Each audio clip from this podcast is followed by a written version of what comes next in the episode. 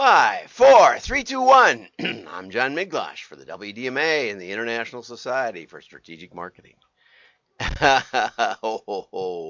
Here we go. Lots of stories, lots of news. Let's dig in. First, we want to start with something silly, which I always like to do. I really like this commercial. Here we go. Hey, USAA, it's Gronk again, and I'm here with my man, Frank. Frank, say hi. Hi. Frank was in the Army, and he's been enjoying that award-winning USAA service for like 10 years. Anyway, he's in. And Frank, don't you love me, man? Sure, Gronk. And don't you think I deserve a USAA membership? Did you serve? Or your parents members? Nope. Then nope. I love that. It's for the military community. Frank, that's not the line. USAA, it's still only for the military community. I think that's so funny. So anyway, thank you for your service. And, you know, I love a product that not everybody can buy. You can't have this. You can't have this. Nothing like exclusivity. This one I thought was sadistic. Mike Gunderson. And I wish they would have spent a little more time on this public relations message, but I'll tell you what it's about. It says that they're going to have this Better Everyday Challenge. 500 individuals receive a special box in the mail from Gunderson Direct that contains a jump rope, sweatband, scorecards, and an instruction sheet. Well, I hope these are volunteers or something, donors or something. You know, it didn't have a clue on why these 500 people are selected. Because if you just send an exercise kit to me, sorry, I can't jump rope anymore. I used to jump rope a lot. I used to be able to double Dutch and everything. But nope, not anymore. So if you send it to me, Mike, I'm not jumping. But anyway, it's for the Special Forces Sports Foundation, which is apparently kind of like Special Olympics, only different. Somebody came up with a different name for it. And I thought, well, what's sadistic about it was that what are you doing, sending this out right before Christmas? That's a terrible way to ruin the holidays. But no, then I went back and looked in the details, and up above it says it will kick off January 17th, just when we need it. You know, I can't find a parking place in my office building here because right after New Year's, The health club across the street is just jam-packed, and it overflows all the way over into here. And then it calms down after a couple of weeks. You know, that exercise, it's overrated. Anyway, so give Mike a call. We'll tag him in this. Okay. Direct Marketing Data presents. Now, see, I wasn't sure if this was a new company I hadn't heard of, because there's so many companies that have data in their name and direct marketing and stuff. And I thought maybe there's a new company called Direct Marketing Data presents. Dun da da. But I think it's not. I think it's just a headline. Chris Hoffman is up at Segway. I think that's what it's called, up in Minneapolis. Let's go down here and look and get his thing right. At Sequel. I'm sorry. Sequel response. I knew it was something like that. S-E something. S-E-Q, not S-E-G. Happy Wednesday to you, too. Okay, so what's going on in the world is that cookies continue to crumble, not so much because people stopped using them, but because, and it's third-party cookies that are getting blocked anyway. It's not first-party. So if you go to a site and it says, can we send you a cookie? Those aren't going away. Nobody thinks that. Okay, but Apple, in their 14.5 operating system update, said you have to opt in to let people have Facebook targeting, to let Facebook track you all over the place. And most people didn't. I mean, like 95% didn't go to the step of opting in. Apple thought it might be 30% or 40%, but it was like nothing. Like, why should we let Facebook track us? Right? Who cares? You know, I just look at the group feeds anyway. I don't even go on my regular feed. I never see it. And so I, as consequently, don't see ads hardly at all. Okay, but secondly, And so as the results from the second half of the year begin to roll in, brands are feeling the bigger than expected impact. In other words, the less than expected impact. In other words, if you try to advertise on Facebook and you don't know who you're advertising to because nobody's letting Facebook track them, then you have less than expected impact. Sorry, Chris, I just have to make it simple for people. The CMOs are leveraging new platforms and finding direct marketing agency partners like Gunderson Direct or like Sequel Response. I had to think about that. I'm going to keep calling it Segway Response. It's not a bad name if you want a name for an agency.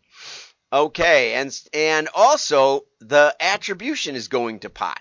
Okay, Facebook's retargeting and lookalike audiences have been their pillars, and with Apple's tightening security, retargeting audiences are shrinking and lookalike audiences are garbage.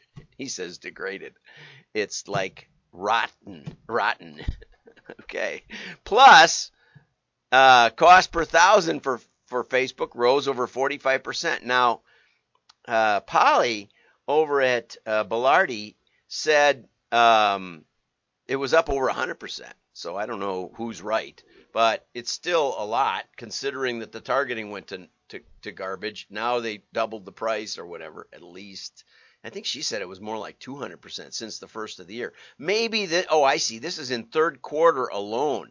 See, she said up until September, it had gone up like 200%. And so now it's up another 45%. So that makes sense. Woo! That's a lot. So we're getting near triple the cost per thousand.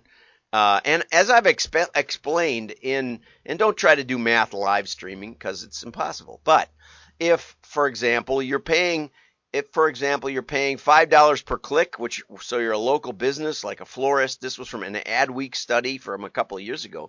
But now you might be paying $5 a click. I guess Amazon is less. It's more like $1.50 a click. But let's say you're paying $5 because I have it in my head. Google says that your bounce rate, meaning they don't click on another link anywhere. They don't look at a product. They don't look at another page. They just leave, meaning that your real cost per engagement is $10. And after the $10, then you can expect kind of the same kind of thing that you get in mail, like a 1 or 2% response. But you're paying 10% per engagement, whereas in mail you're paying more like $1. So what are you thinking, right? If instead you say, well, no, I'm looking at, instead of response rates and all that math, I'm just looking at sales, or no, I'm looking at clicks instead because, I get a lot more positive reinforcement. Well, then you're spending a fortune on clicks. It's terrible. So anyway, You want to rethink the numbers. You want to get a real look at at mail. Okay, but a little more up to the minute news that you won't probably hear anywhere else. The hottest buzzword. I've done a few. I do usually every year. I do a what's gonna be new in marketing for the next year, and I'll just give a little nod to that right now.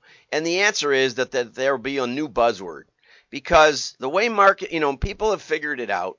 Trout and Reese in Marketing Warfare say that there's only so many slots in a human brain. You've got a slot for Italian sausage, you've got a slot for turkey, or a slot for chicken, or a slot for leaf lettuce. You say, well, this grocery store is better for this or this for that, and those kind of stick. You got the best one and you got the second best one. And so I was talking with my friend Grant Johnson, and he said, you don't want to use the words direct marketing because nobody uses those words anymore. I remember when they were the hot buzzwords, but, even the DMA changed their name from Direct Marketing Association to the Data and Marketing Association. Now, there's two words that nobody should be using. And as I predicted, a year and a half later, they sold out to ANA. And are gone, right? Gone. So the one thing that marketers always try to do is create their own niche, which is another buzzword. And this year's buzzword is the word journey.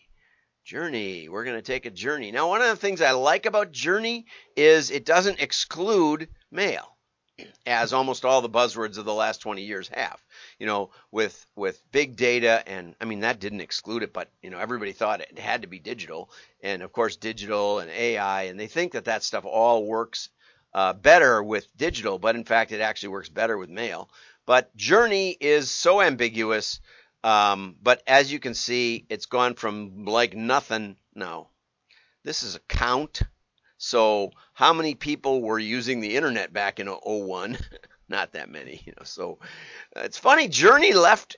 If Journey went south in 2020, that's interesting. It wasn't a straight progression. But now we're on a journey, and we're going to journey with you. And the customer journey will be back in action, which of course even Google admits is a fuzzy at best, messy. You know, you may have a destination, and you may have a beginning, but you won't necessarily have a consistent path between the two. That's the way the journey of life is. For each of us, it's a unique trip.